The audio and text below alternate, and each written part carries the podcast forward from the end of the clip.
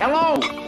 I was wondering if I might trouble you for a cup of strong black coffee, and in the process engage you with an anecdote of no small amusement.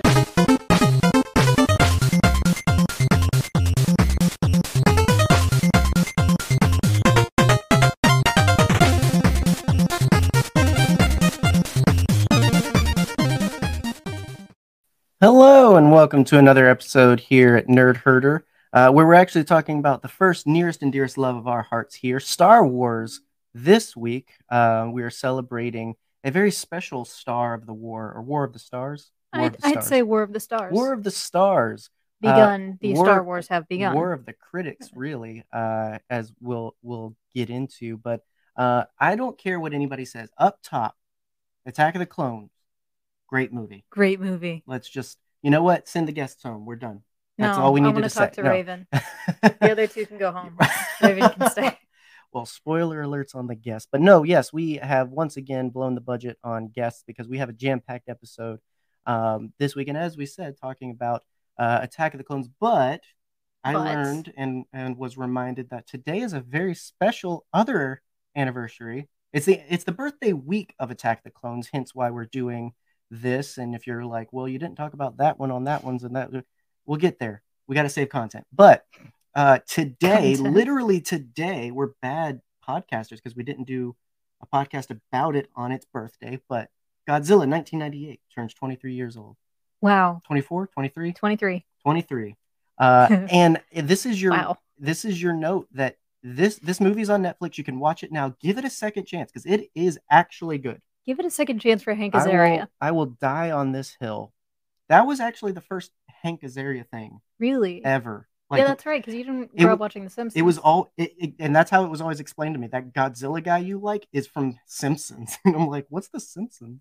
And I'd also like to point out that Godzilla 1998 is canon Uh, within the. It is Godzilla universe. is, and we will talk. I because yes, that's the like beginning to end Godzilla movie. I finally showed you, uh, where it just okay. great Godzilla's greatest hits, man. This is now a Godzilla podcast. Let's go. You mention that movie all the time, and I'm just like, I I need to watch it again just to make sure it's as as great as, as, I you thought remember, as excellent as you remember. There's only good Godzilla movies, man. I'm telling you. And so, 1998. Uh, do a double feature after you finish this podcast. Uh, wet your palate with a revisit to Attack of the Clones, which is a better movie than you remember, and Godzilla 98, which is better than it's given credit for. You won't be disappointed, And then watch Ghost Rider. or your money back. No, stop, stop while you're ahead. Ghost Rider. Uh, let let's go ahead and get this shindig started. Like I said, we blew our budget. We we got all of them. We got all the hits. Think of think of your favorite people. We got all of them. If they're not on here, they're, then Nicholas Cage. you're just wrong. No, never. Well, we'll talk about it. But we did get the lovely friend of the show, Connor. Connor. Back. Hello. back yeah, I'm again. super excited. I like I'll say it up top. Attack of the Clones is my favorite saga film. Dang. It just is. And that like is in terms of here. like in ter- in ter- okay, so in terms of like just pure unadulterated Star Wars enjoyment, it is. But like obviously in terms of like looking at it as an objective, not objective, but like looking at it from the technical aspects of like filmmaking, yeah, it's obviously not up there. I can understand why people don't like it a lot, but it's just such a bundle of fun. Hi, Eli. Eli um, in the Eli. chat. Oh, Uh, I love is- that. this I love I lovely love that goober. Um, we all do. Little it's just Flo. such a bundle of fun, and I always. Uh, have that- a good time with it.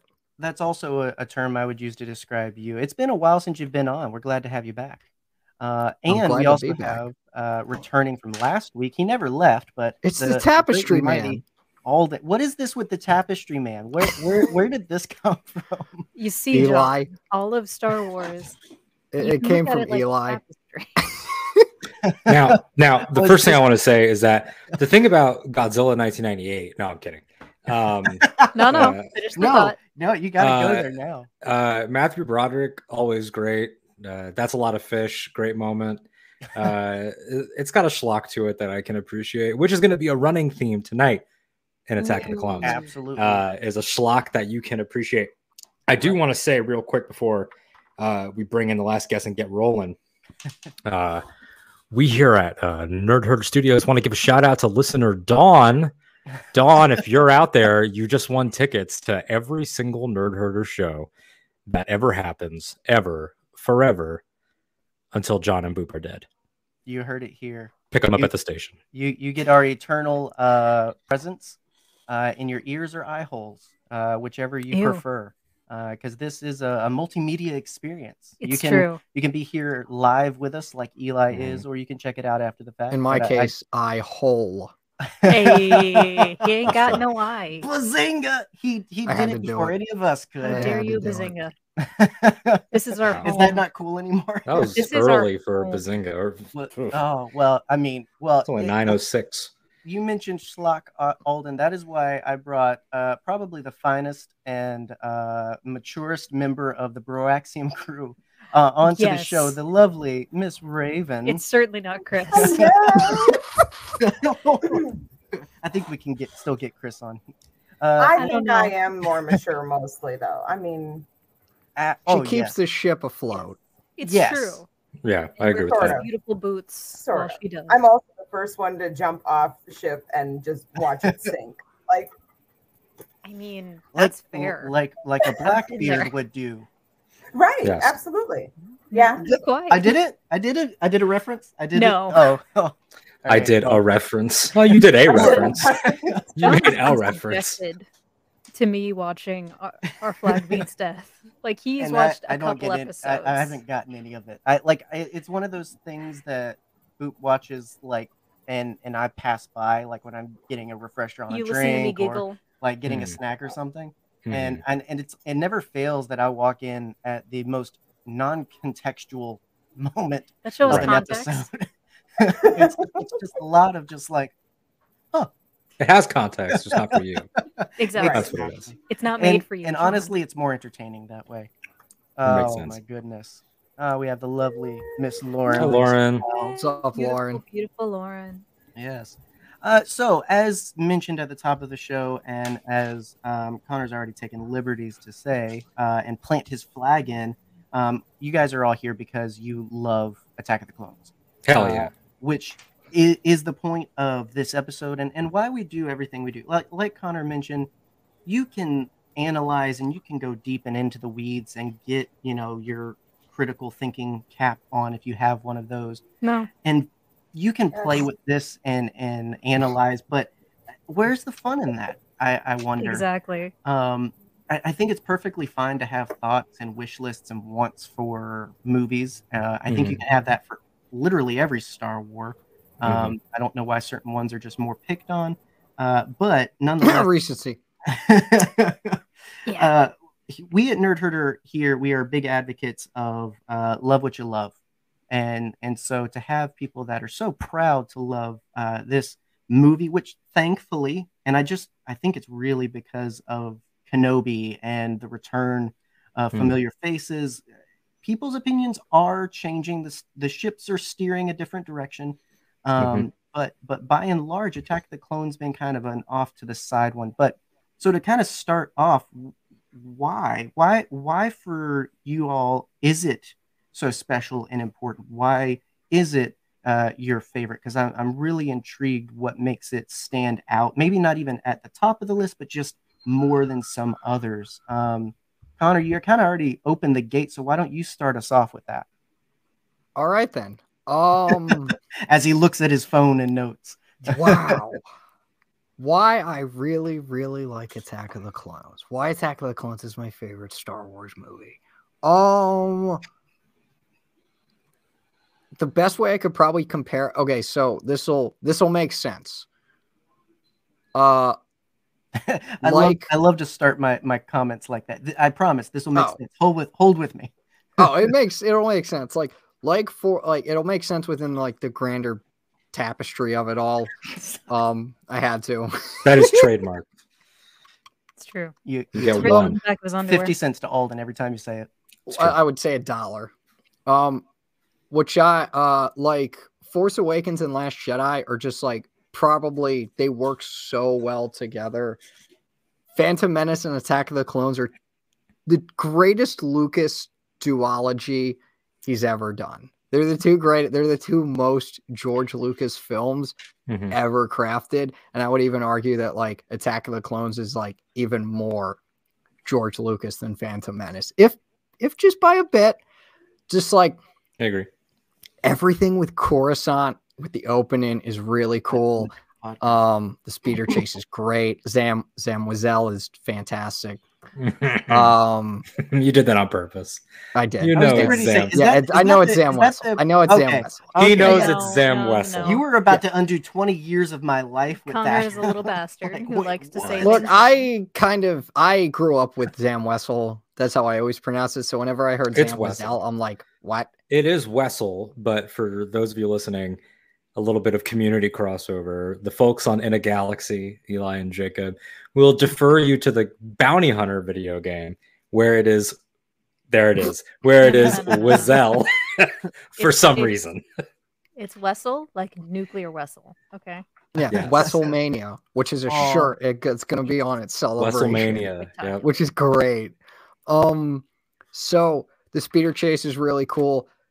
Pretty much Anakin's entire arc, I just really, really love it in this film with him just grappling with what it means to be a Jedi, with what he has to deal with, you know, his love for Padme, his you know, him losing the only good parental figure he ever had in Shmi Skywalker. That's a big blow. That's a big blow to him. Um, I don't do it that much, Boop. I don't do it that much, but I try to be good. I tr- I try to be uh, effective when I do it. Um, the mystery noir stuff with Kamino and Mm. Kenobi is just mm, pulpy as heck. I love it. Everything with Jango, everything with just Space Kenobi being absolutely bamboozled by everything. It's like, oh yeah, you're here for the you're here for the uh for the clones, right? And he's like, Yeah. the the memeability of that whole, all the Kamino scenes. That's Just Oh, yeah. you, Oh, yeah. just you, just saying Space Columbo. I have this image now of it being Columbo and him being like, Just so one you- more thing. "So you say that uh, Sifo Dyas placed this clone order, but uh, I couldn't help but notice that he's been dead for ten years. So yeah, like- like, uh, Spot on, on. um, and then obviously just one word, Geonosis. Mm. Uh, that I think I, I think that's all that needs to be said. It's a lovely It's place. just I love it. It Beautiful. brings me it puts me in a good mood every time, Doings. even though I know how it's all going to end with Order 66 and the rise of the Empire and the fall of the Order. Star Wars has a way about that. You know it's go- where it's going, and you enjoy the ride every time, even though it, it, it does end in pain usually. Um, Yeah. all all great stuff, great stuff. Uh, Raven, a- as as the the new entry to the herd and and whatnot. Ha, what what makes Attack of the Clones such a banger for you? Well, is that the right view? It's it's funny because the movie itself is a banger for me as far as the story. I have a lot of complaints about it from a movie standpoint, but the story is so much more important. Um, as Connor said, you know, Anakin's arc is amazing. It's beautiful. It's all of those things. The dialogue is so incredibly George Lucas that it's so incredibly George Lucas. So I would Mhm. agree with that Yes. as well. Um, but for me, I find myself whenever I watch Attack of the Clones, um, kind of having like a sort of an, a, an epiphany about Leia and seeing Mm. so much of her in Padme and Padme in her. I mean, for me, I'm an OT person, so I always think of one before the other, as you imagine. But I love seeing how, in so many ways, Leia is like her, and in a lot of ways, isn't like her at all.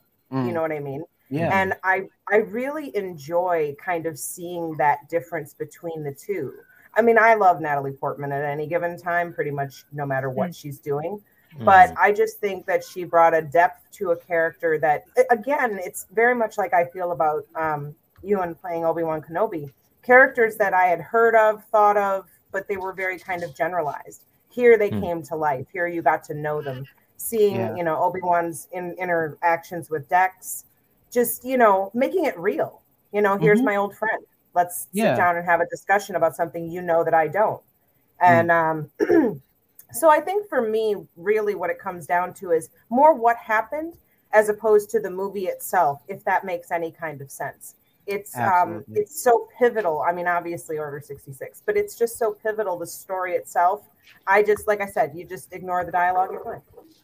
Yeah, I, I, I completely get that because I that is uh, absolutely how I feel about many a movie um, in terms of like it it supersedes the the cinemaness of it Mhm. a, a little bit uh, where I'm not thinking about all the book report stuff that could happen with this. I'm just thinking about like the substance within it, if that makes sense. So I love all of I don't I don't think that every song or movie I love is a great song or movie.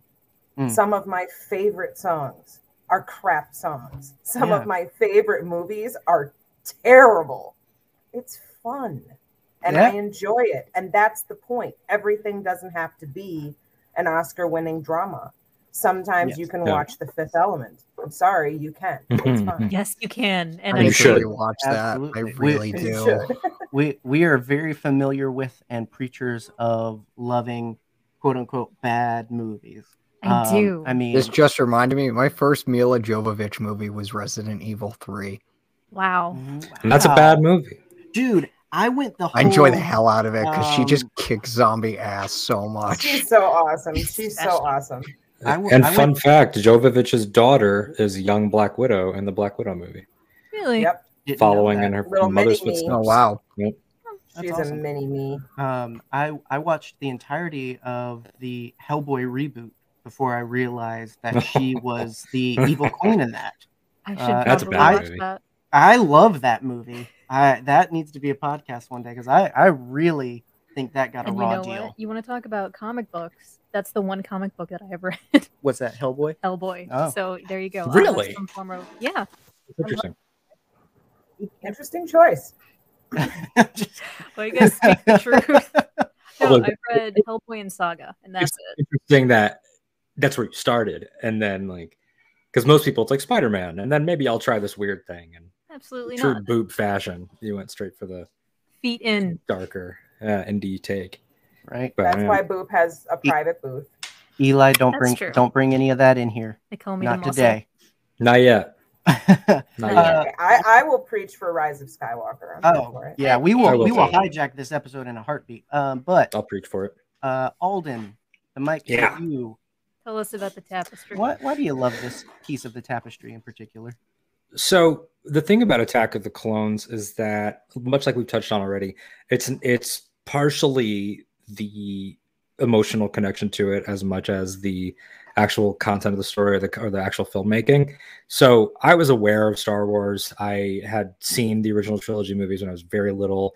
I had seen Phantom Menace on home video, but I was six when Attack of the Clones came out. It was the first one that I could see in theaters, um, that I was brought to, and I remember having just visceral experiences in the lead up. The Attack of the Clones Gogurt commercial I go Yeah. to all the time. Uh, the standees in the movie theater, which when you're a child are larger than life. They had one of Obi Wan and Mace uh, when they're back to back on Geonosis, and all I saw was the title was clones, and Mace Windu had a purple lightsaber, and I, I'd never seen purple in Star Wars, and I thought, does that mean he's a clone? Who are the clones? That doesn't make any sense. Like, is are they fi- are they, are they going to fight themselves? Like, what does this mean? Um, Alden was ahead of the Snoke theories. which I didn't even know it. which I, you know, exa- I come to find out, people have been asking since '77 what the hell the clones were and what the Clone Wars was because of that one line, and this was going to be the big answer. And this movie, this like this was, I could point to some movie magic moments in my life. This has the most of them. This informed, I think, my like storytelling language, my cinematic language, things that I, as a six-year-old, could not yet experience, like adult love uh, I was understanding in a way where I know I, I was about to make a terrible joke. I, we're moving on. I don't want to offend Dawn or, or anyone else listening. Uh, I the- didn't have an adult that loved me. It's the- the- well, you know, I just you know you never know uh, You're gonna get what hot. church- Dad went for You never know what- what- what, First of the uh, what- what churches people go to. I don't want to offend, um, but I uh, to give you an idea of where my my brain went almost immediately. But um, scenes like Anakin and Padme by the fire, which of course was like an awakening for so many people. She's in the black leather and he's all breathing heavy and stuff. And he's saying things that I didn't understand as a child. Like when he says, You're asking me to be rational, that's something that I cannot do. I didn't know what the word rational meant, but I knew what he meant because I there's could something I happening there. Understand. Yeah, there's something so archetypal of like George understood visuals in the same way that Vader is sort of triangular. Is a triangle, there's a black triangle and the white background of the Tantive IV. This is two people that are st- start on the couch and then get further away from each other as the scene happens, but they're also breathing harder and the fire is going. So like even as a kid, you're like, they're gonna they're gonna smooch, I think, but they're but they're not happy about it. Like so, it just it, it has you it just Good has you and but you're the no- the noir aspects. The I say everything from Mace Windu saying this party is over to the charge Yeah. of the Jedi. Yes. Um, Anakin with green and blue as a kid is a big deal. Uh, Two Yoda, of course, fighting for the first time was a huge deal. The theater erupted. I Um, I wish I rem- I wish I remembered my Oh, dude. reaction to that moment. It was crazy. It was Uh, twofold because it was one, it was him showing up. You're already like, huh? And then it's when he Yeah. actually grabs it, so Jaw you could drop. feel the crowd like process what was going to happen. But yeah, this movie is just. I agree with you, Connor. It's so pure George, and and to echo what Raven's saying about the story is almost like a separate thing of the filmmaking because the filmmaking there's there's hiccups, there's different things. The dialogue I think is, I don't know if it's like I I, I defend it. I have an underdogs thing like I, I want to come to the defense of like when people started to turn on Iron Man 3 or Multiverse of Madness or whatever, that makes me want to like defend them more. Um, I like George's point about the dialogue, which is that it's supposed to be that stilted sort of black and white. Uh, everybody has an American Midwestern accent. Like Yes. woman goes to slap the guy and he catches her hand, and like it's all that type of stuff. Um, but it's the tones and it's the themes and it's the ideas. Like you can track like this is when the master stroke starts for Palpatine is in this movie. Mm. Because in Phantom Menace, Qui-Gon dies. That's just one. That's just that's just an amuse bouche of what he wants. Now they're gonna die by the droves. Mhm. Now many of them fell on Geonosis. Like you see when they're all circled, bunch of dead Jedi. It's just Padme and like 10 survivors before Yoda shows up. Yeah. This is when it all starts. Like the Jedi don't fall on Order 66. The Jedi fell very slowly and gradually. Order 66 was just the nice big note at the end of the song. Crescendo. This is it. Well, actually, if we're talking, if we're if we're putting in the High Republic, the Well, I mean, Phantom yeah. Menace, yeah, Fan, I mean, if you put if you add in all of canon, the Jedi, the thing about the Jedi, and it's what Justin Bolger said, Justin, who used to work for Lucasfilm and I, ILM X Lab. It's a great comparison that always sticks in my brain, which is you look at, and obviously we're talking about clones, but take Mace Windu's arc from Clones to Revenge of the Jedi, uh, Revenge of the Jedi, Revenge of the Sith. um, Mace Windu starts this one by saying, "We are keepers of the peace, not soldiers." soldiers. Mhm. The next movie, it's he's too dangerous to be left alive. In three years, Palpatine, and this was the comparison that Justin made. Palpatine took Mace Windu down the same way the Joker takes down Harvey Dent, dragged him down to his level. Mm. He's like, that's all it was. Like, I took Gotham's White Knight and I brought him down to our level, and that's all he's able to do. So that, th- and that starts here. It Mhm. starts here with like really small steps that make it easy, which is something that we talked about with Multiverse of Madness and with Wanda. It's like that's so opera. Is that it's Mm. just the tiny things. Like, well, we're uh, we can't really fight on your behalf, Senator, but we'll, uh, we'll look into it. That's fine. And then we'll look into it. Turns into well, you know, we could g- g- put Anakin there. I mean, even though he's, you know, he could watch her, even though there's something going on, but it's fine. I'm more worried about her than him. Haha, Captain Typho. and then it's, well, we could go to Tatooine and investigate why you're having this vision. It's just everybody thinking that they can have their cake and eat it too until it all explodes. Yeah. So this is super important. And I think that anybody that's like, oh, Attack of the Clones is bad, it's like, well, okay, No. very cool. I, yeah, I, well, I mean, I think it hinges on very key uh, and very minimal arguments uh, if you're gonna die on that hill. I, like I, I I don't think any of us have disagreed. There are uh, there could be better quality in some areas of some of this film. Um, that's not the argument. But when you make that as the nail in the coffin, it's really just not enough to keep the movie down. No. Uh, it, it Mhm. really isn't as big a part of the film and the greater story uh, as it's made out to be. Uh, when you make that nail in the coffin argument, I'm I'm helping you nail the coffin. Yeah. no, not on this one. But uh, Boop, what Oh, about yes. you as far as uh, i- any particular things that are special about Attack of the Clones for you? Um, well, I wish that I was my father's favorite, so I could have been taken to the theater along with my older brothers. Didn't happen. Because it, yeah, it didn't happen for you till Revenge of the Sith, right? Nope. Uh, my dad took us out of school to go see Revenge of the Sith. Yeah. Uh, he took my brothers out of school to go see Attack of the Clones. I'm not bitter. Is that what it's like having a dad? Man, I was missing out. Same. This is why I didn't see a Star Wars film in theaters. You, you two can uh, go for start years. another podcast. You saw Phantom Menace. I saw the Phantom. Y- yes, that is true, and that was because of my mother. Your mom, your great mom. Yes. Uh, Yeah. Anyway, Anyway, shut up. Um, see, she bullies. mom, she up. Bullies me too. Okay, so I respect it. Don't don't I don't believe tell it. Y'all are special. Yeah. Whatever you're I into, I mean, that's fine. what happens in the den stays in the den and on the podcast. Um Live yeah, forever. I Attack of the Clones is a sequel in a prequel series, but you know what I mean. It is it takes concepts from the Phantom Menace and it not only expands upon it, it solidifies character beats from the Phantom Menace, which is Mhm. exactly what a sequel should be doing. Like there's something so poetic about Shmi Skywalker's almost last words to her son being, "Don't look back." And what does he do in Attack of the Clones? He looks back, and that arguably that is one of the many reasons for his downfall. Mhm. I don't think it's the sole reason that No. he became Darth Vader, but it's one of the many. many I well, much Yeah. Much Okay. like you've already pointed out, Alden. Like there is no singular moment no, Mhm. uh, in the building of Darth Vader. right. Um, Darth Vader. I think that it's it's I a think it's- it's- myriad of moments. I think it's Mhm. a it's a myriad, like you said, Connor. I think it's phases, right? Like, Mhm. I you could argue. In fact, I would go so far as to say you'd be crazy not to argue that. Oh, hey, what's up, Nick? hey, we Hi, got the Nick Nick. Milky with us. yeah, the Milky Nick Man. Milky, Blue Milky. Star Wars dad. Um, this the idea that Vader was incubated in slavery.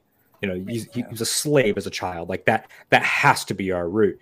But I, I would say that Vader, the fully formed being, started to crystallize in that hut, in that Tusken village when she died. Exactly. Like if you're tracking it like an arc, it's like that was the thing. And no spoilers for Mike Chen's Brotherhood, but that really plays into it. And Yeah, that that's the feeling of powerlessness. Well, because Anakin up, and that's what's so, uh, you know, that's what's so important about the Phantom Menace is uh, Sam Witwer uh, is, is so quoted as saying that that conversation uh, between him and Dave Filoni about the Duel of Fates and everything, and the importance that holds on the direction of Anakin. Yeah, that was one of the many cruxes for From- his Mhm. character. From Qui Gon's death to the death of his mother, he is a very malleable Mhm. weapon, and it's about who's going to mold him and who's going to use him.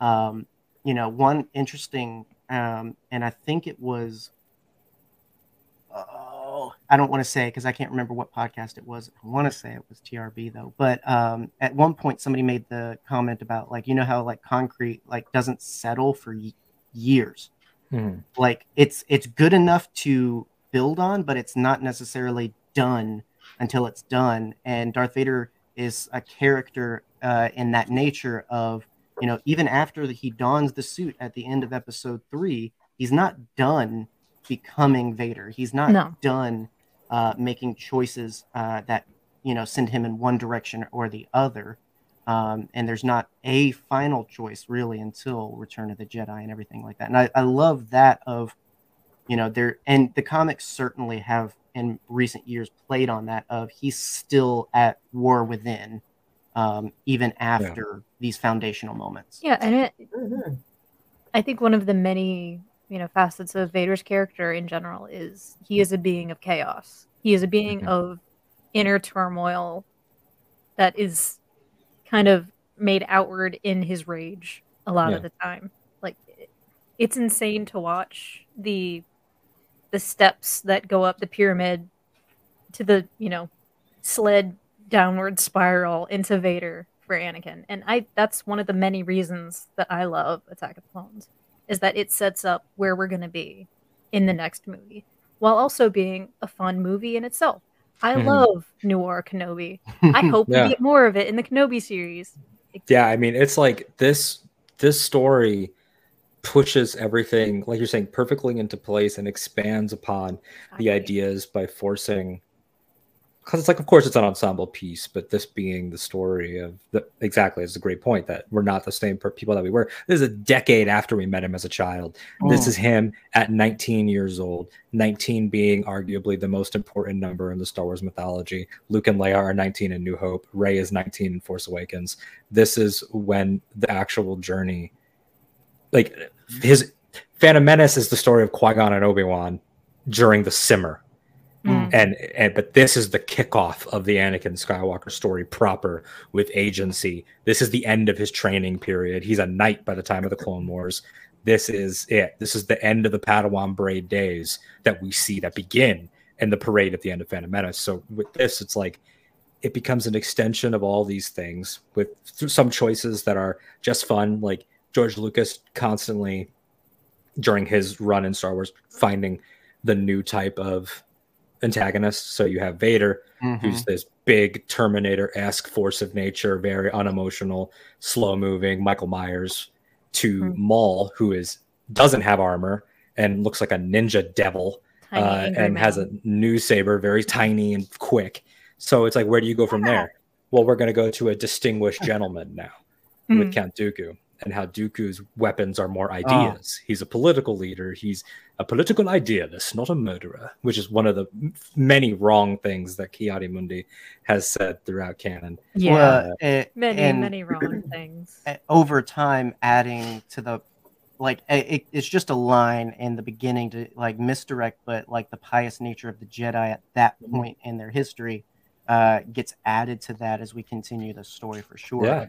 Like, they think oh once a jedi always a jedi even if he goes political on us he he's still of a Yeah. moral character Yeah. Our right? teachings cannot just be shrugged off. yeah, right it's who Yeah. we are It's absolute- hubris. right well and that you know and that's such a religiosity thing of if you insult the institution you insult the people and that's why they're just it, you know it's just touchy feely to deconstruct those kinds of things but uh speaking of kenobi to wheel Mullet. it back we're we're getting uh the mullet and kenobi back next Yeah. week uh starting off with the two episodes the triumphant return of ewan mcgregor and co uh, but to focus on uh, our space columbo here for a little bit we've all praised him a little bit uh, here and there but what are some big moments because i like i for one love when i started watching attack of the clones like a 50s 60s like Mhm. noir diner dash film Mhm. right all, the movie. all the neon uh, the hot rod cars the uh, gumshoe detective The whole all- scene with Z- they're in the Outlander Club with Zam, but they don't know where she is. yeah, Yeah. all, like He's like, "Where are you going, Master? For a drink?" Right. Like, all of that They're is just so enough to drink. cheeky.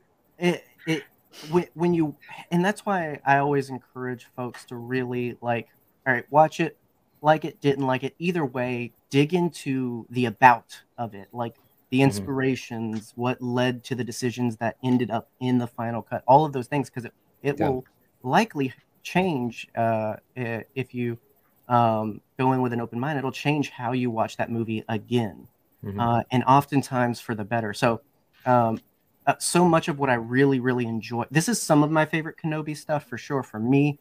Um, but to not steal the mic, uh, Alden, what what are some big Kenobi moments from this for you? Uh, I think that the the whole energy of him having come into his own sort of permeates all of his moments. that he's not the unsure like I am ready for the trials that he was in the first one. Um, he's come a long way in, in these ten years, and that the hair being such a big symbolism thing in Star Wars, like you know, you grow it out, you cut it off. It's so like ancient and mythic and, and Eastern. Um, but my favorite moment with him is is what I think is like peak Kenobi. It's him in the you know uh, energy shackles in the prison chamber that and Dooku goes in to talk to him. And he's just not having it. Like he's really it's Dooku having to face the product of his own training because he trained Qui-Gon Jinn. And so it's like grandpa meet grandson in a certain Yeah. way. Sins And- the father situation here. Yeah, and the way that Obi Wan's like, like uh, I forget what Dooku says, but he's like, "It will be difficult to secure your release." Uh, like they're yeah, they're just having that little tit for tat. When Obi Wan says, "I have work to do," it's like they're just like none of these guys are going to give, and and I do believe that Dooku. I don't think Obi Wan believes it, but I do think that Dooku is buying what he's selling to a certain degree. Mhm. yeah. He does think that he can overthrow the Sith and join me. Obi Wan Qui Gon would have joined me. Like it's just really classic and really pulpy and fun. Well, uh, it's funny you bring that up just as a side conversation. Like, I never interpreted it as anything other than serious. I'm always curious how other people took it. Like, I always thought that was a legitimate offer. Like, that was a legit moment between Dooku and Kenobi of join me. Yeah, this is all, I, I'm laying it all out. Join me Yeah. because I know more than you. Yeah, that's how I've always seen it. Okay. Like, Yeah, I'm always agreed. surprised when people are like, no, he's, he's screwing with him. Like, I, I think I see it different now. I because I was originally like, of course he's screwing with him. He's a Sith. What else is he gonna do? But Mm. having lived through the masterpiece that is season seven of the Clone Wars, um, that Mm. scene between Maul and Ahsoka, where he is desperately trying to make a point to her, like, this is gonna be terrible. You need to listen to me. I think I see a little bit of a parallel there, of Mhm. like this is a legitimate offer of things are going to go sour and i Mhm. could do something about this therefore i'm going to reach out to a person who i think will listen to me Yeah, but it's interesting to dissect because it like gets into this territory. It's still selfish. Like, Yeah. big time like But although bad guys, bad guys never see their bad actions as bad actions. Of course not. absolutely, They always see it as having some sort of reasonable, you know, purpose in the end. Mhm. And of course, you reach out when you see that you have someone powerful who might be able to further boost your success. So, you know, I always took it as a serious offer because of that fact. I mean, I could do it by myself, but wouldn't it be better if I got all of you to come with me?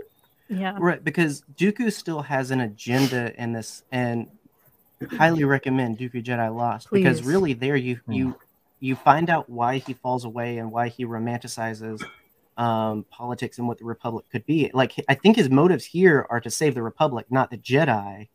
Uh, but you know, like the offer is pulling in someone else who can at least help him overthrow uh, the Sith and maybe at best eliminate both of the Right. religious parties Yeah. holding on to Right. the politics of the galaxy. because you could make it a point of you know dooku has a collection of you know uh, acolytes let's say really apprentices quasi but he never wanted them i think he wanted Male. yeah I was Yeah. laughing more about the clutch. Uh, I haven't heard that in years. He's He's bringing back clutch. I adore him. But yeah, like he always wanted Dooku, or he wanted no, he didn't want Dooku. He wanted Kenobi. Mhm. yeah, because Kenobi was Who the only one who actually. that's true. right. That is Uh, true. So, yeah, I mean, I think that like I don't think there's a single because I feel like it comes up with every conversation what we're talking about. Was like whenever there's a join me moment in Star Wars, is it a play by the evil side or is it this? I don't think there's a single join me in all of Star Wars that is not genuine. No. Mm-mm. They're not. It's because it's about choices. It's about Right. selfishness. The offering Right. of the hand. Well- it's Mhm. Always important. it it's always the person making the ask that believes they are genuinely asking. Yes, Uh, because like- they're Yeah. lonely. Because the dark side is a lonely path of really broken people. Like Dooku's one of the only people that went in from a place of privilege and strength and chose dark. That was what kind of makes him unique. You know, even General Grievous was, um, you know, mangled and almost killed and had to become a cyborg. Maul was given away as a kid. Yeah. Uh, Anakin is Anakin. Like eh, they're all Kylo Ren came it's, from a e- place it's of either grooming. it's a, it's either tragic or it makes sense. But Dooku's the one where it's just like, I mean, I Dooku thought he could be he could he- be the, the player that plays the game. yeah, Exactly. uh, and and get what he wanted. But yeah, I think it is a genuine thing because there's so much nostalgia that hangs over this movie on a metatextual level. Um, it is very Thanos. Yeah, I mean, because I mean that's what Adam Driver said about Star Wars when he was cast as Kylo Okay. Ren at the 2015 Comic Con. He said it's not about good and evil; it's about who thinks they're right yeah, exactly. that's and that's what makes it compelling and this nostalgia that hangs over it is george based of course like the american graffiti speeder uh the diner all this stuff the noir hard-boiled stuff the romance stuff uh, Yeah. rolling through the fields with your girlfriend having a picnic like all of that is in here but the characters are nostalgic too the way that the jedi view dooku the way that uh padme and anakin sort of look back on her time with her painter boyfriend when she was a kid, Palo. Uh, the, the, way, the way that uh, Qui Gon comes up, it just it's a movie that feels like it's at that transition period, and it should because this is the antebellum galaxy. This Mhm. is right there. It's like they are brushing up with it. Will nothing will be the same ever. I mean, even come the days of the New Republic, it's still not fully rebuilt. Uh, everything's about to come crashing down. So Mm-hmm. our, our Piglet cat has a Piglet lot to say. agrees because there's Um, like five of them. I think there's Yeah, you know they're all important. every middle chapter of the saga has them. Attack of the Clones, Empire, and Last Jedi. We have the Maul one with uh yes, my in favorite one. season seven, and the Malicos one in Fallen Order. mhm. So leave it Yeah. leave it to Connor to bring up Fallen Order. Uh, Con- Connor, while while you you have the mic, then uh, what are some of your top Kenobi moments? That's right, or that's maybe what we were a top about. Kenobi. I kind of so- hijacked it. I'm sorry. I wanted to talk about Dooku because he's got a cool lightsaber. And, back, and back- he's back an to interesting character that Clone Wars kind of threw by the wayside. And little he's bit, but Christopher we- Lee. But we did get to True. see him in pajamas in that one episode. we did get to see him in so jammy. We did, It and I was will comfy. wholly appreciate that. They, But they, still literally kind of put mischaracterized him. It's my only thing I have against Clone Wars. Anyway, the only thing that Clone Wars, the one th- one of the many things Clone Wars did super well was Kenobi. Yes. But anyway, it is also true, Eli. Thank you. I love this man. I love this little goober. Um, I think just him being like a few moments because there's not really one singular moment with Kenobi in this movie that really stands out to me.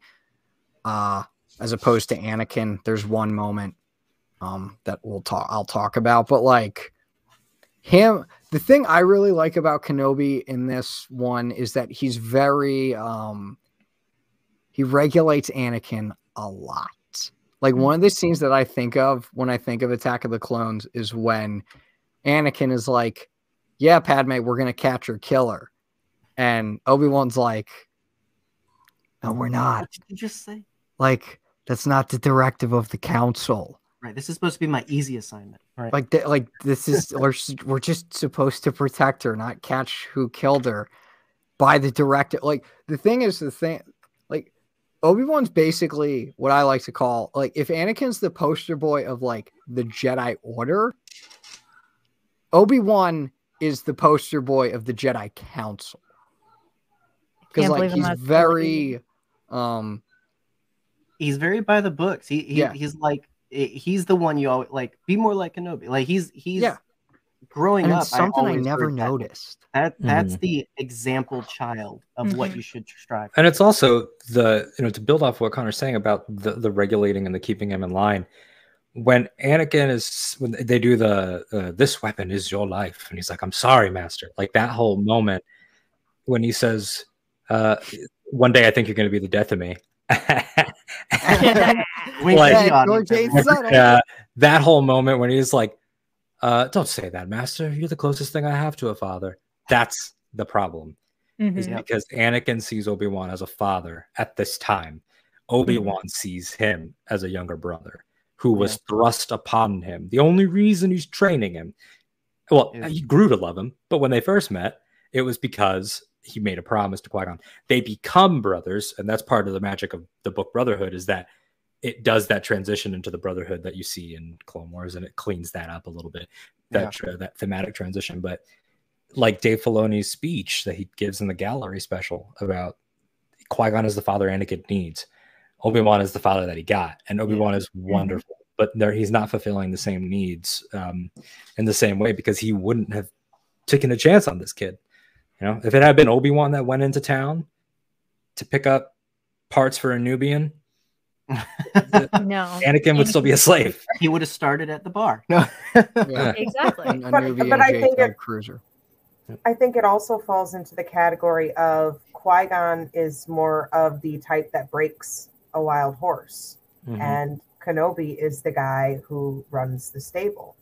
Mhm. He's not the guy who understands how to handle skittish. He's not the one who understands how to handle wild, how to, you know, shape it without breaking it, without actually breaking it, you know, keeping the spirit without, you know, while still gaining some kind of control. And I just don't think that Obi Wan was really designed with that in mind. He needed somebody a little bit easier to Yeah. mold, somebody who didn't need so much special and careful care. And I think that that's where he failed. And I agree that, you know, seeing him as a father figure would be extra hard because of that difference in Mhm. vibe that, you know, from somebody who, like, you know, Qui Gon, who is a little bit more hippie-ish, which is always going to be more comfortable, especially for a teen, where Yeah. you're Yeah. you're first having those first thoughts about being independent and you know rebelling against the you know the past and you know your parents they're so old and they don't know anything because they don't remember what it's like to be a kid and Mhm. that's what happens and so that's when everybody starts gravitating toward that hippie guy at the park Right. because you think Yeah. he's like with you and obi-wan while he might look a little hippie-ish on occasion doesn't really become hippie-ish. one until like never i mean Yeah. he never really becomes one and i, I mean, that's why he has his negotiator reputation, right? Because he's Mhm. yeah, it's all about details and methodology. Mhm. He was Mhm. never going to be the right hand, and I don't mean right hand, right hand. I mean he was never going to be the right person for somebody like Anakin. yeah. This was a far too wild stallion to be broken by the guy who runs the stables. You needed to call in somebody special for that. And that's where, you know, the loss of Qui-Gon shows the most because he would have understood that Anakin had all of this in him and wasn't ever going to be able to control it with simple basic, you know, this is what the council says. Yeah. Well, Well, yeah. that doesn't work for everybody. The same rules don't work for everybody. No. Absolutely. There's a whole parenting study that could be done between the dynamic Mm. of of uh, Obi Wan and Anakin and obvi- and Qui Gon as well. Um, but yeah, like, and that's something that you know you kind of hit the nail on the hair, head there with that whole illustration. Is that's what Anakin was struggling with. He doesn't fit the Jedi, but he wants to so bad. Yeah, Well- he's never meant to. He doesn't fit the Jedi of this time. Yeah, absolutely. I will And- always say it. yeah, If Anakin Skywalker was if you put Anakin He would have saved the Skywalker galaxy in the hundreds High of years. Republic, never turns to the dark side. yeah. no, because they would have been like, "Oh, you want to be a you want to be a Jedi pod racer pilot? Go ahead." Like right. they would've- Everybody's got their shtick. They would have you nurtured could him. tool that to him, but that I mean, that's that's the thing about this. I mean, the clones find their personality, right? But part of the tr- and they find their individuality and their identities. Rex, Cody, the Bad Batch, Heavy, all these people. But the the tragedy of their creation here, and we haven't talked about Jango and Boba, and we can in a second. But the Absolutely. uh, just focusing on the clones and like that ending of begun the Clone Wars have as they're all an assembly going onto the the cruisers is that anonymity and uniformity and the the automaton process has already started to creep in and it'll take a few years but the the way that the jedi have lost their uh, zest for life is about to become a much bigger problem when they start um, introducing these sort of faceless people. Uh, so, yeah, you don't want that. We You don't want that person on this podcast. I don't think we want I- I- Tom Wilson here. I have to throw this in since we're talking about the father issue with Qui Gon and Obi Wan with Anakin. I just want to say for the record, the worst person to be a master to him would have been Luke Skywalker. Yeah. That would have been the worst. Po- I mean, Obi Wan was not the right choice. Qui Gon was. Luke would have been far, far worse because there's, I think there's a major separation there because while I think that Luke is definitely not the same as Obi Wan or Qui Gon, he's a different animal entirely. Mhm. I think he would have had an even harder time understanding someone like Anakin. For Yeah. Luke, it doesn't Yeah. twist like that. Even when you see Luke in The Last Jedi, it's not twisted. He knows what's this way Yeah. and that way. He just understands that there's no way to be both and there's no way to go to one side without somehow discounting, you know, but Yeah. I just think it's interesting when you think about that. Qui Gon Yeah. would have been the right choice. Obi Wan was not the best choice, and that's why we got what we got. If it had been someone like Luke, Mm. we would have probably lost Anakin long mean, before like- that. You know, I mean, not point. lost him necessarily to the dark side. Might have just lost him. Just entirely. lost him in general. Like Right. got He just looked down the grocery barrel of a lightsaber one day. Yeah, yeah. Yeah. Um, As he's known to do. Skywalker Was I the best am Jedi not through even process of elimination. And I will say that. to the not touching that. I'm Yeah. sorry. I just had to bring that up because I just No, it's an interesting interesting when you thought, think 'cause about it because the way that think so much these- of Luke is a master.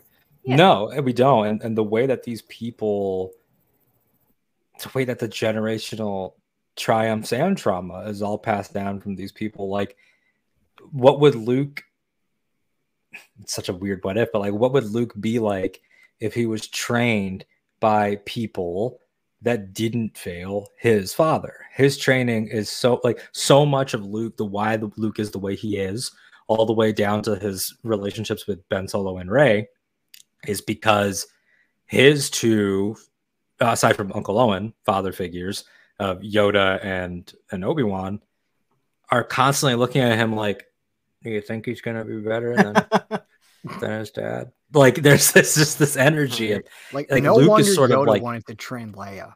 Like no Oh, wonder. oh Yoda with Leia as his apprentice, unstoppable.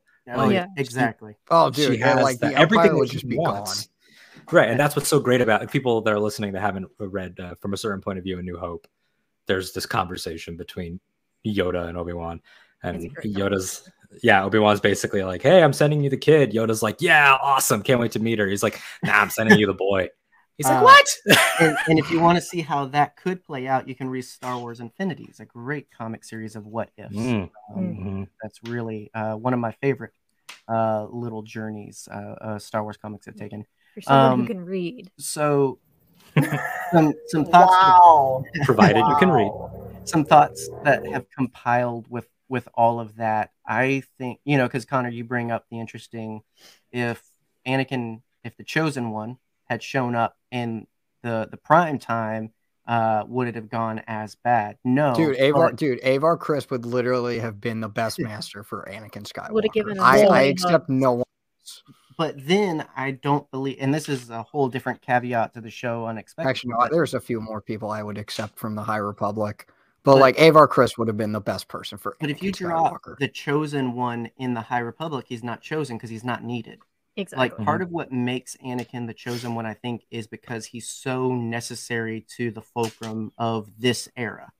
And um, what I think it comes down to is, like we've talked about, there's many a person that could have been better or worse for Anakin, but it all comes down to their influence on him. And I think if I could understand the omnipotence of the force's uh, sense of humor, I think it was more for them to learn something from Anakin that they just totally missed out on.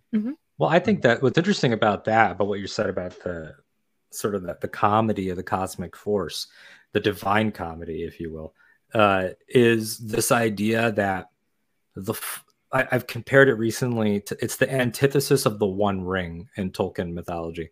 The One Ring wants to be found so it can unleash hell. Upon, it is a it is a church basement. I've always thought that it looks like a classroom, but like a nightmare classroom. I Like can it gets darker the further back Now, like further further behind Connor you go, it's darker.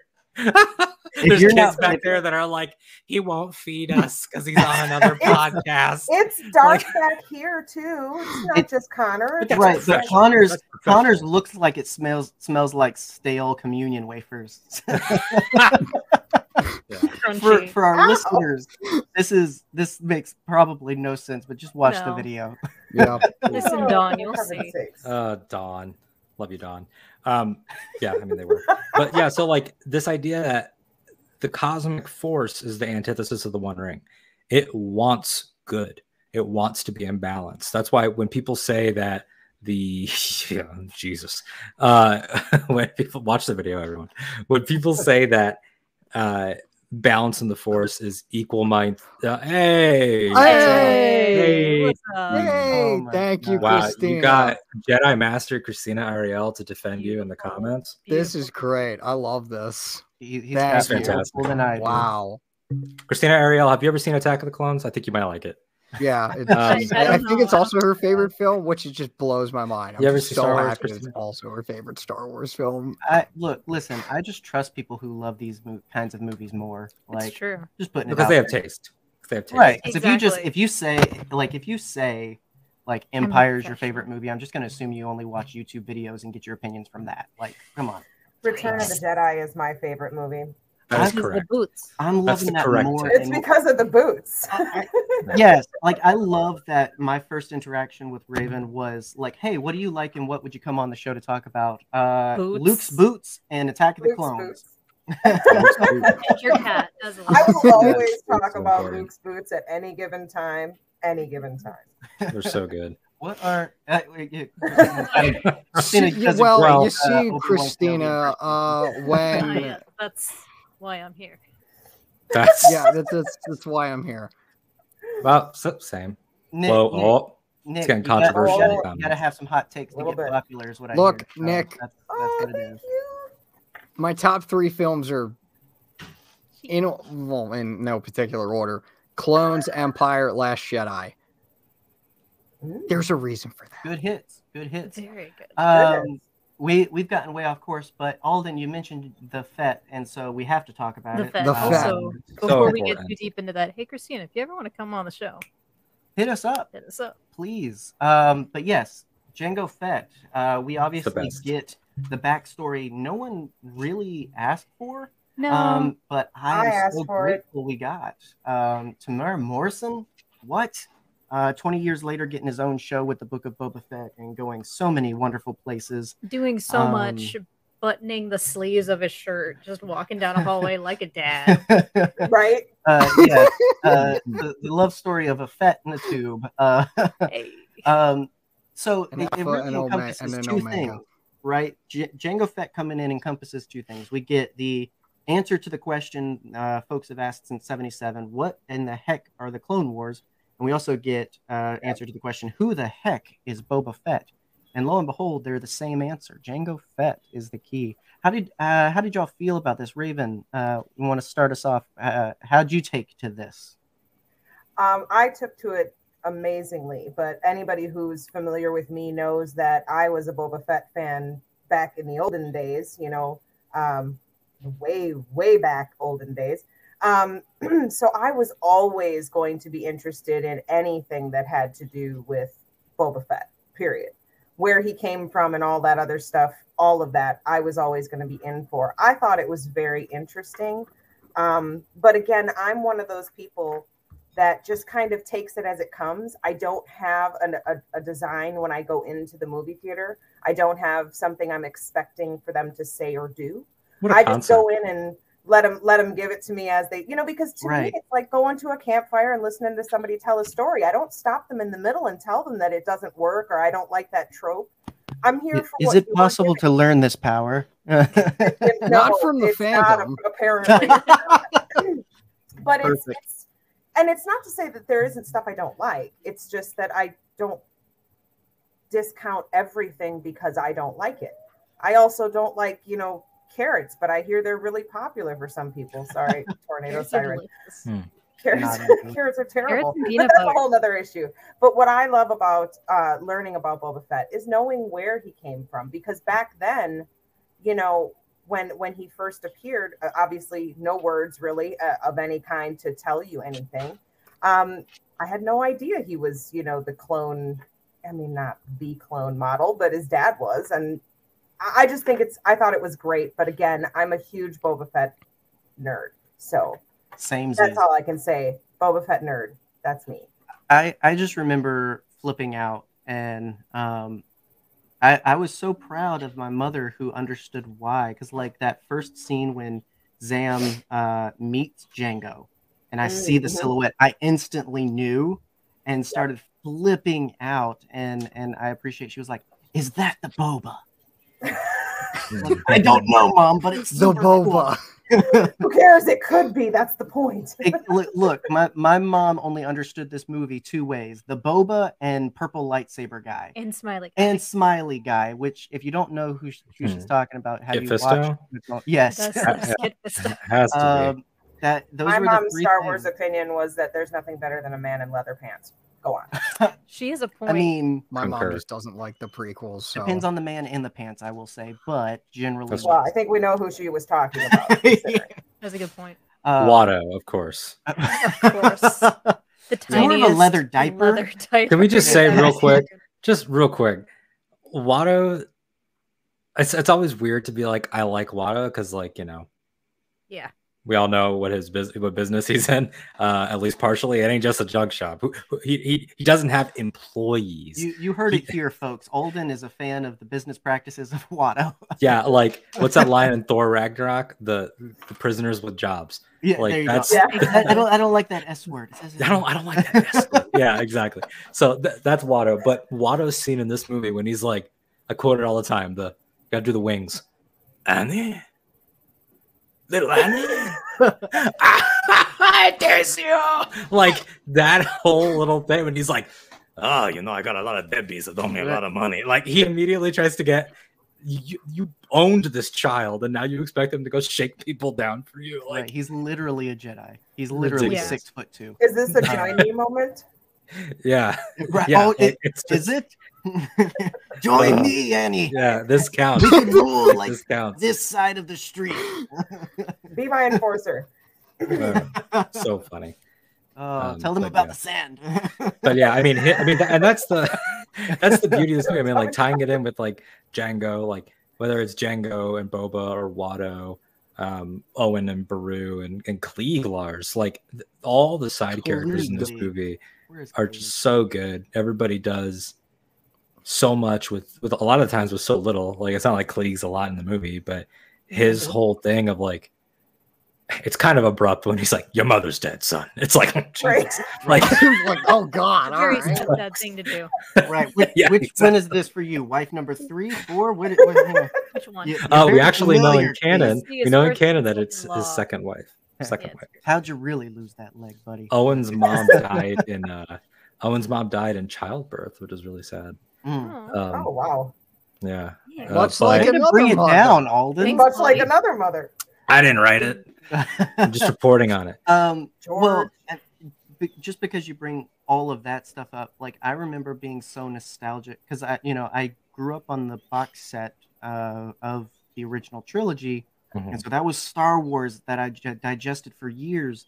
Um, and so, like, even for me as a young person going to see this, like, all the nostalgia of seeing the Lars Olmsted, seeing a young Owen and Beru, and all of that, it was so weird to have that sensation over films that to, to me were only a decade old, but to I'm sure some were like these were weighty things they were answering, like to to you know where where Boba came from, like to see this Olmsted pre Skywalker. It's all it it was all very interesting. And with Say that, can Homestead, but I know you mean Homestead. Home, Homestead? Homestead. Oh, I'm sorry. I'm thinking of Homestead. Florida. but can I Uh, just say that like two points on this Tatooine stuff. One, sometimes you see it go around on Star Wars Twitter, or whatever. Like, what's the saddest moment in all of Star Wars? The death of Shmi, pound for pound, is the saddest moment in the Yeah. entire Star Wars mythology. End of story. Period. When her dying wish is to just tell him that he's handsome, that he's grown up and he's a handsome boy, What Like- every mother wants. and like the, the cheek touch, like everything. Like Pernilla August is the unsung hero of this in terms of as an actress. Like I wish she would go to a celebration so I could get a Shmi like action figure or eight by Oh, ten. same. She's just a yeah, Shmi Just hug. a face That a touch. Shmi hug. We can reenact Eli, the death scene you. and a That- Pieta. Eli, that would Uh, have been my mother. That absolutely would have been my mother. Guy, that the Eli, Boba guy? I love you so Is that the for Boba that. guy? But Uh, that so was. that tied in with her funeral, the immediate follow up. Anakin carries her body in. He grabs the sand and lets it fall out of his hand, and they're all there. When you get all the way to the end of Rise of Skywalker, and again, I'm not going to take us all the way down that road, but when people say, "Why didn't Rey end the movie on Naboo? Why didn't she go to Coruscant? Why didn't she go where I want her to go? Because I am I know best. That's how those people sound in my mind. Right. JJ She- exactly took- She took the end of the bloodline to where the the Virgin Mary of this myth lays. Like that's the it's when people say like Luke hated growing up there. Why would she bury his saber there? It's not about him. Not his favorite. It's about everyone. Mm. Hmm. It's about everyone. That's the, Yep. the the Skywalker line doesn't have a father. There was no father. It was an immaculate cosmic conception. It's just her is the beginning. So it comes down like he is. That's true. We got, we got Pod Daddy in here too. It's a IP. day. God. Trying to a whole justify squad in why he here. doesn't go. So uh, Everyone on, on a Friday night I had just decided to tune into the all the best show. cool people are here. Uh, all the cool people are. And here. I'm here too. Uh, All the Connor, cool people are here. Boba Fett, getting a daddy. Did how'd you feel about that? Got one for you, did. I I, was, you know, I, I'd be happy for Temuera Morrison to be my dad. Just putting it out there. wait, wait, wait, Absolutely. okay. I- Clone Wars came out 2002, right? Yep. Yep. Okay. I was five. I don't remember. I don't. I straight up don't. He was a Like- baby. Yeah, I was a baby basically. Don't pout, Raven. Don't pout. Um, I'm like, like I'm I, I just, pout. I just, I'm gonna pout. I, I just straight up don't remember. Raven's acting like 99% of the Star Wars fandom on screen here. Everybody. Hey, I was 25 when. It's okay. I'm pretty sure Pete was 39. So Something Oh, like Yeah. that. right. oh, I was close. Thank you, 30. Wow. I was Dang. so close. Wow. You're saying for Attack of the Clones? Yeah. Yeah.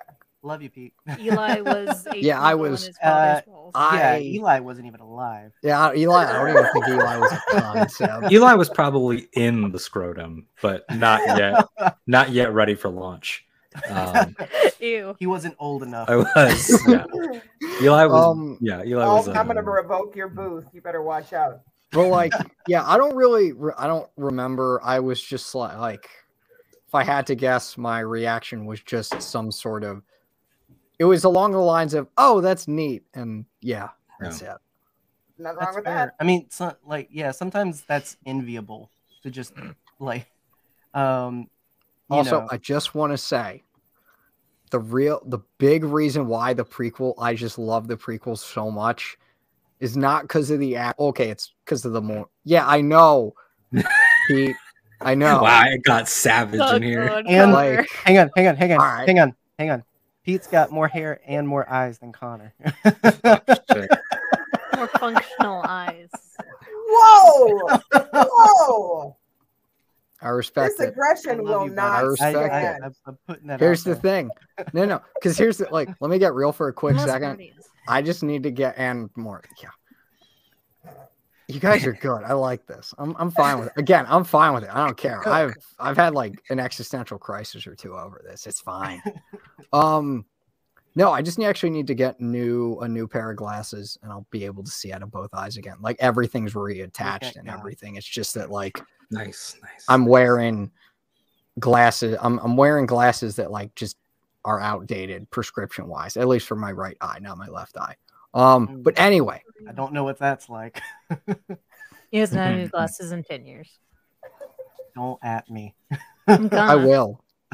Anyway, uh the Lego Star Wars video game is just I would attribute the big reason for why I just love Attack of the Clones so much Fair. because I just played the hell out of that entire. I just my most fondest memories of that game was Kamino. and was Geonosis and just everything with Attack of the Clones. Um, and it was great. Yeah, none of us did. I, mean, I. I was I just two. I just need to take a second because all right, so uh our our audio listeners, our our spoofy our spoofy and and pair people. Uh listen, you, you need to be on the live shows. you need to tune in live need to because be you are that you are missing that truly is one of the one of the funniest comments I've ever read. you're Uh, in a live such a roast fest happening right here. It's like it's not the darkest, it's not mean, it's not like sexy. It's just so pe- peculiar, and it makes all the sense. It's just rude. I for everyone that without context, this is just pickle friends. Th- Like, this is- Exactly. This is, just pickle friends. This is what we do. Okay, so This is a Uh, casual don't- Friday night, and it's literally a casual Friday right night. where they literally switching to the- Boop for the roast. switching to the casual glasses after that glass. Um, but yeah, I Oh don't my really gosh. have much to say Yes. with Boba and Jango. They're cool. Um, Yeah. Did so, Boop? Curious for you because like, uh, I I grew up uh, much like Raven, loving uh the Boba guy. um, but like for for you, I know early on was just like, a, eh, that's the guy everybody talks about. But like, did the retroactiveness of Jango to Mura Morrison, any of that, like change any of that, or was it still just the, eh, I don't really get it for you? Like, actually, when did Boba? When did you get Boba? I was about to say because like you were overestimating how much I cared at that point. Um, Fair. I, I But can we all agree, baby Daniel mm. Logan is oh, fantastic. Oh, baby, absolutely adorable. Oh, like, his little laugh when they're Oh, in the yeah. asteroid field. oh, he's right, It's my dad killed I mean, people. It's I love it's that. a, it's about three microseconds too late, but it's oh, fantastic. Of course, fantastic. like a child. As, like, right, like like a Yeah. child. yeah. What I like- love about Little Boba is that I've never seen a child mean mug an adult like he does when he opens the Bro, door and we Obi-Wan's there. until I was much older. He so- I, does. I, It's, I Yeah, use I'm that sure gifage. Uh, I use that gifage a lot uh, Oh, in response to people. Um, Baby Boba is a mood. He is, and like, I- like I said, I was not into it to that point, so I didn't know. It's been great on our end. exactly. Love we you, literally have gotten everybody here. It's this is true, like- It's just a roving pack of Pick- Wonderful This is the Pickle people. Friends tour, man. exactly. You guys Um, should have you should have let Boop come up with whatever term she was going to come up with there. Thank you, Raven, Absolutely. because now I've I was lost it. No, you you you got it. I Thank believe you. in you. Sorry. I'm sorry. Thank you. What was I thinking? What was i i was talking babe, about Boba. uh, yes, yes. I didn't care for a long time. Is essentially what I'm getting at because I was not, you know, aware of what was going on until much, much, much later. And now I care a lot because Daniel Logan is an adorable child. And you know what? It's it's really interesting Adorable. to Stop, man, Eli. too. exactly. Uh, He's precious. Oh my gosh, probably our favorite meetup at Celebration 2019. I think. Yeah. Like, was, oh my gosh. that was nice. So- Also, so Daniel small. Logan voices Boba in the Lego game now. It's That's- so weird. If I'm It's being honest. fantastic. It's, It's, That it's was- weird, that but was- it's great. that was really him. Yeah. Yeah. Yeah, in this in the new game as Boba Fett, oh not my as kid God. Boba Fett. I mean, as playable adult Boba Fett is That Daniel is Logan. so cool. yeah, so it's like he did eventually gotten get there to yet. play. the- Aw. Yeah. he looks good in, in adult Boba armor though. Like he had a cosplayer like custom make that for him. He looks good. I like. Yeah, I put so much money in the bank of like he's Mhm. gonna show up Book of Boba Fett. We're gonna At get a big at some flat, point, like, even if it's just a cameo. I th- I thought Yeah. for sure that they were gonna do the animatics reel of Boba versus Cad, but it would be Daniel Logan. I- something, man. Mm. I would have loved something. Give it, give us a bone on the Boba train. Come on. Yeah.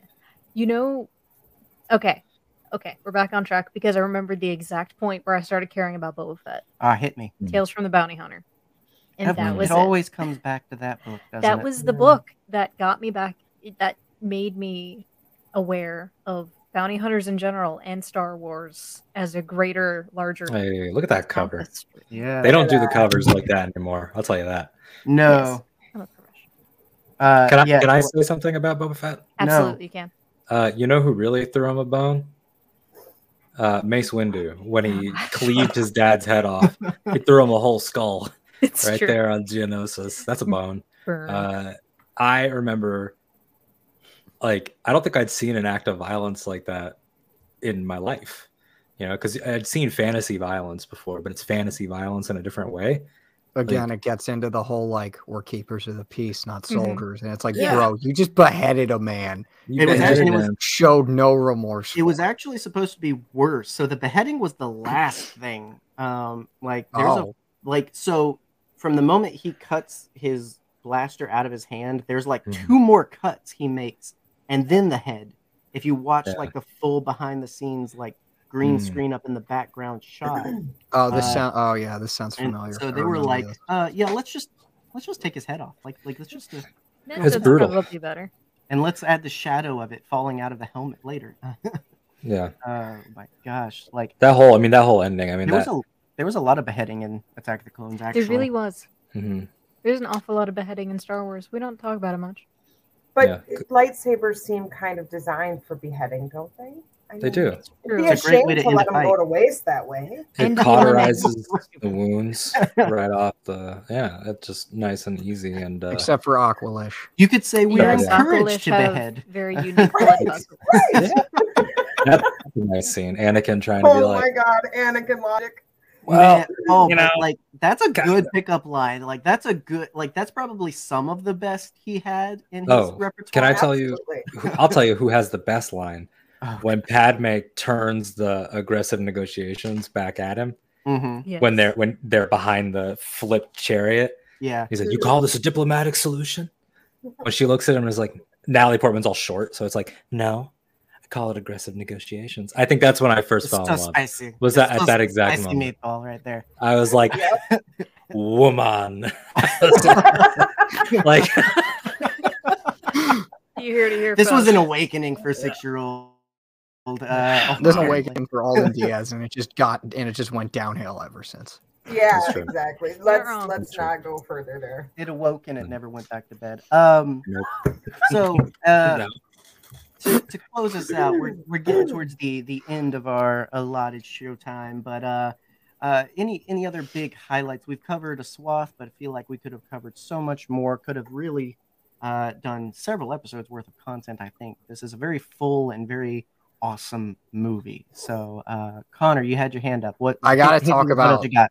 Really, t- I got to talk about two really good. Hi, Rick. What's up, Rick? I got to talk about two up, really good lines. The first is um Master Kenobi, you disappoint me. Yoda holds you in such high esteem. I just love the way it's written. It's just uh I, I love it. I love that it's just a straight dig at Obi-Wan that Dooku Oh, is trying to get him. And it gets him. It's great.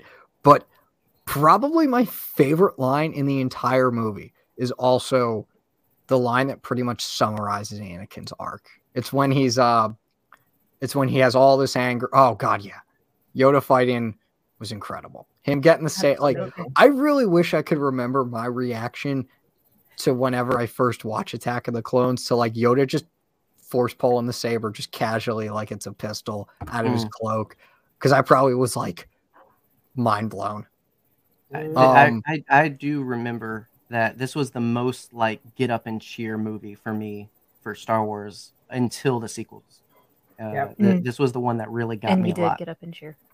So much. But, But the yes. one line I want to talk about real quick is I'm a Jedi. I know I'm better than this. Mm. And it's just it, it's Anakin's entire arc in the prequels. Just Th- that that whole scene, it like I, it it is a bit cheesy in areas, and there is definitely questionable logic of just like, yeah, he he just admitted mass murder, Mhm. um, but like that's a whole thing we Who can't hasn't? unpack.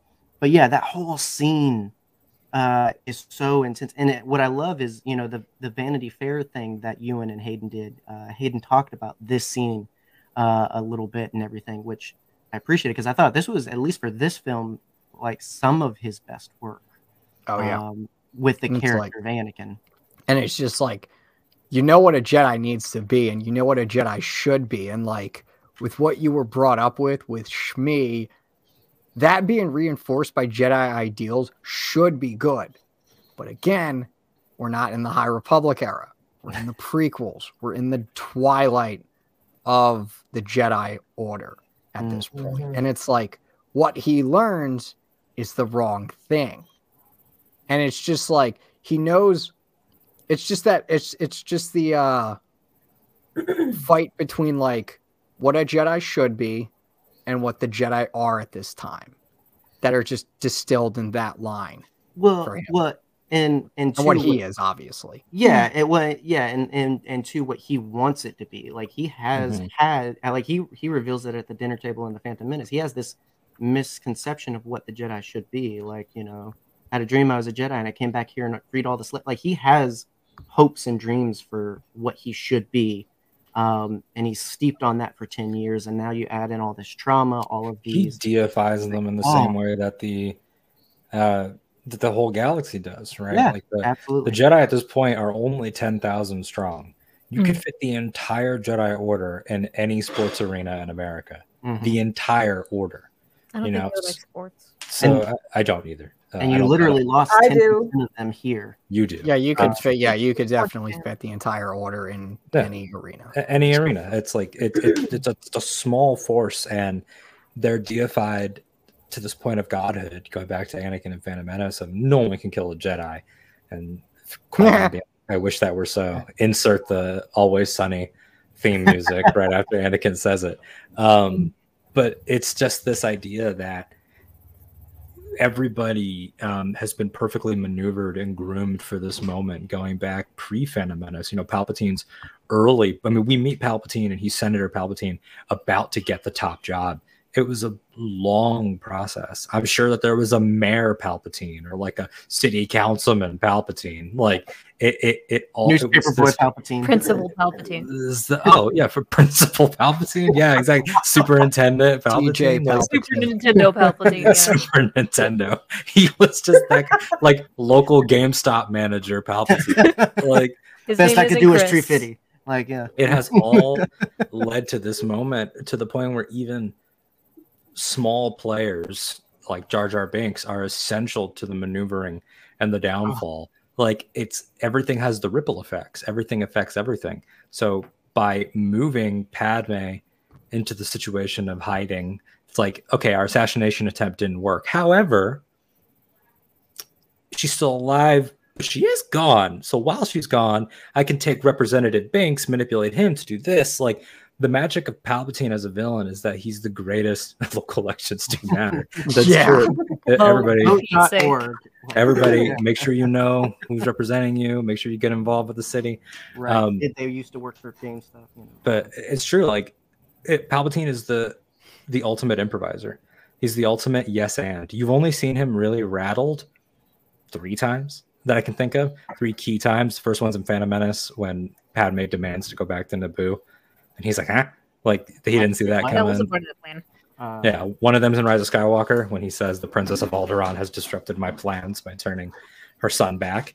Like it's very rare he's thrown off his game because he's always ready to the okay, I didn't kill her, boom, okay, I'll have Jar Jar Binks. And, And Jar Jar Binks will make the vote. In uh, episode three, I would say. I've always Yeah. read that as genuine fear on his face when Mace reeled back. and it's also George, you know, whenever someone says that, like, there was that just ass backwards stupid piece that ran the other day, probably on Fox, uh, about like Star Trek is going where it's never gone before, woke politics. It's like, first of all, you're a moron. Second of all, like, what are we doing here? And Star Wars is also third of all is fox news That, that too. Fourth of all, Star Trek has always been woke. Star Trek is the Star the wokest of them all. Right. Um, Exactly. but That's Star Wars, like, point. introducing the Trade Federation is George condemning political action. He's condemning the, the, the combination of church and state because he believes in the separation. And he's also condemning corporate and state, where the Trade Federation would be like if Jeff Bezos had seats in Congress. And and that's the like uh, uh, if Amazon He had said if. and and he's getting there. Yeah, and so is Musk. And then the the stuff with Jar Jar is about scaring people enough into surrendering their own freedoms. I mean, that's the thing is that like De- George has said like democracies. I, I think George was quoting someone else, but I don't remember who the original uh, quote was from. democracies are not taken; they're given away, hmm and it, it that's what happens. It happens with the Patriot Act. One bad thing happens, and everyone and their mother, except Bernie Sanders, was ready to be like, uh, no, uh, yeah, that sounds great. Um, let's just, yeah, let's just Yeah, uh, happens by majority vote. Let's- Mhm. And so for Jar Jar to be like emergency powers, and then Palpatine to be like, uh, these power, the emergency powers, I'll give them back. I don't want them. I don't This want is- but I'll use them. Like this is Palpatine's uh, hammiest too, because it's also that you know what senator would ha- uh, make such a radical motion, like all Mhm. like all of Mhm. this uh, with Palpatine is the cheesiest and schlockiest it's ever been, It's but best it's also the most like honest. Like this is just him really like you can read, uh, you can you can it's very palpable. Uh-huh Yeah. uh Yeah. like what his his motives are but like you said they're backed so much into a corner that they're like eh Yeah. let, And- let, let's let's try it with the senile old man It's arguable that this is the last bit of subtlety we get from Palpatine for a very, very long time. because when Mhm, you're in charge you don't really need it anymore No. Yeah, I mean that's the that's the beauty of the transition of Ian McDiarmid's performance is that like Revenge of the Sith is the apotheosis of everything that he wants. That's the greatest day of his life. That's why he's yelling and, and acting like a uh, like a Phantom of the Opera like a local theater. Like he's he's like just on top of the world. And this is the, like the slow simmer, and you can see it in different moments when he's almost like like moments where he's like uh you know I, I think one day you'll be even more powerful than Master Yoda. Like he just says like little things to just get Anakin hyped up and Mhm. drinking his own Kool Aid. Mhm. Um, and it just feels, you know, this movie is just important. Like it's just so important to So everything that happened. yeah uh raven from you any any last big uh moments favorite things highlights any of that? I would say the, the the biggest thing I would take away from it is for those of you who said Star Wars doesn't do jokes, those of you who said Star Wars isn't funny, and all the sequel jokes are terrible because they're jokes and they, you know, they don't make jokes. Just want to remind you that in Attack of the Clones, Obi Wan makes a lot of jokes. Some of them not as funny as others, and uh, you know we should all just remember there were always funny things in Star Wars. And um, on a Mm. side note, seismic charges. Seismic Yes. charge Oh yeah. The best. The best. Sexiest sound in all of Star Wars. yeah The best. Burtt, you the greatest ever. right um It's Yeah, like- Star uh Attack of the Clones is probably the most fun saga film, I think. Um like for Most me the, fun, yeah. the- Mhm. like for me the most fun film is is really solo, but if you're if you're just looking at you know 1 to 9, uh you can't you can't have much more fun than episode 2, but I I, I you know, I think you can have fun with all of them. That's not what I'm saying, but Mhm. I think this one definitely is is the biggest amalgamation of everything uh, that was important and influential to George, um, as has been said by Alden and by Connor. You know, this is a very George film. Um, I think this is very George in um, the creative side. I think the Phantom Menace is very George in the commentary side. Um, but uh, nonetheless, I think that um, all of them, including Attack of the Clones, are very true to the heart of what he set out to do with these stories. Uh, they're fun, they're inspirational, uh, and they're uh, they speak volumes if you listen. And Mm. I think that's the biggest thing is so many people haven't listened, haven't given the right shot to Attack of the Clones, and I Right. think it's time to stop listening to uh, Rotten Tomatoes and YouTube commenters Yes. form your own opinions, give it a shot, learn more about what went into it, and also just go in hoping to have fun because you'll get what you look for when you go into there. Um, so yeah, I, I think Attack of the Clones is great. Um, I think uh, we are coming to a time when the the criticisms are uh, much fewer. Um, and I look forward to that for the sequels as well. I just hope it doesn't take 20 years for that. Um, Mhm. I mean, I've, I've said this before other places. I might have even said it on the last Nerd Herd or who knows. It's just always in my mind these days with the way people are. Game of Thrones season eight is probably the most controversial big IP thing to happen in years, right? We all pretty much, even if you didn't watch it, you're aware of how the blowback on it. Mhm. There's one line in the very last episode of Game of Thrones where it doesn't even matter what it's about. You don't need to know. Jon Snow asks Tyrion Lannister, "Do you think we did the right thing?" And Tyrion says, "Ask me again in 10 years." And and that's in the last episode. There's not going to be any more that we know of. But it's like that's such a meta line. Mm. Mhm. Ask me again in 10 years. When it's further down the road, when it's the children that decide, like the kids are all right. Like it's that type of energy. Like the, the prequel kids are adults now. We're in our 20s, we're in our 30s. Like people are making art and stuff. And the same thing will happen with everything, you know. And then the sequel kids will. The, the question is not will it come around for people? Oh, Jesus. Uh, the, the, the question is not will it come around for people? The question is which generation is going to be the first to break the cycle? Yeah. Yep. Which generation is going to be the first one that says, oh, well, that wasn't like mine, and that's okay. And hopefully it's the sequel kids when they're adults, and there's the next thing. Yeah. Right.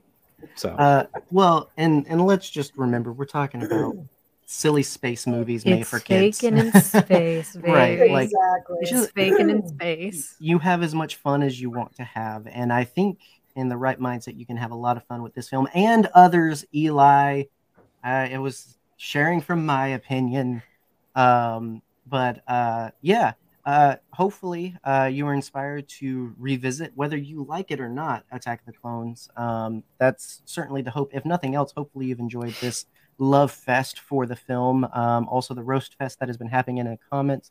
Uh, I mentioned it uh, I'm so countless proud of you times, but yet again, join us live, live for every Friday at nine if we're alive.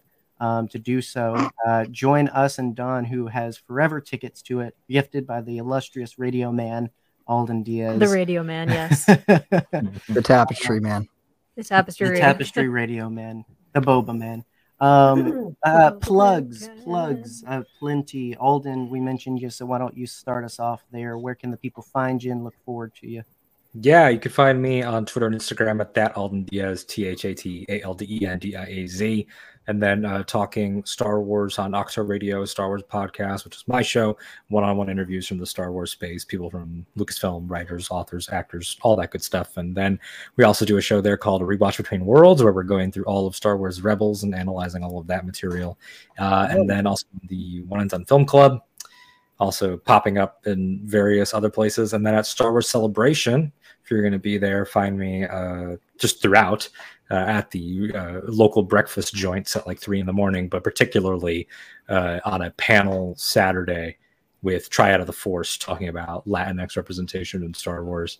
It's going to be a really fun time. They put the they scheduled us for the exact same time as Jon Favreau and Dave Filoni. So if you can't get into that panel, come see us.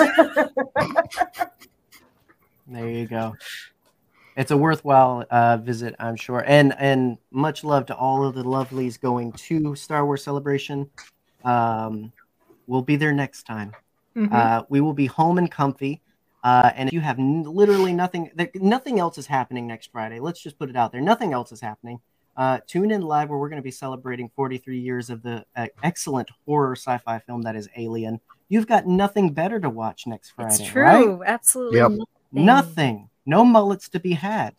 Um, No Kenobis to be. Uh, I- no, I was. I can't. I can't say n- next I week's show is going to be on the rewatch, but it's okay because it's going to be Yeah. a hoot and a half anyway. So, but Hoot anyway, uh, Raven, what about you, ma'am? Well, um, you can find me on Broaxium, obviously, uh, and you can also find me on Sisters of Sabers. As far as social media, you can find me on Instagram if you really want to see pictures of my T-shirts and my. Well, you might want to see pictures of my Wookiee because I actually have one. Um, but other than that, uh, you know, I'm I'm staying off the social medias, keeping my life nice and calm and quiet. But it's so great to come back into shows like this and see people. And last but not least, for those of you going to Star Wars Celebration, please, please, please, for your Star Wars auntie, please be safe, be smart. You know, look out for each other. You guys, you know, I mean, seriously, be smart, be safe, and look out for each other because I want all of you to come back. Okay, I need you back so we can talk about this again later. So be Mm. safe. Exactly. Connor, I am putting you in charge of Eli, Oh God. and Alden, so I'm putting you in charge of. Connor. Connor's not gonna be there. I'm not being. Oh, I'm not that's going to celebration. Oh. Connor- I'm not Connor's a going because. I don't have kids on purpose. Thank you very little. Same. Hmm. Connor, Uh, Connor's a punk like us. He's he's going to be celebrating from home. I've had three surgeries. That's I'll look after true. Eli. Like a nap. Yeah, you I'll look break. after everybody to the best of my ability.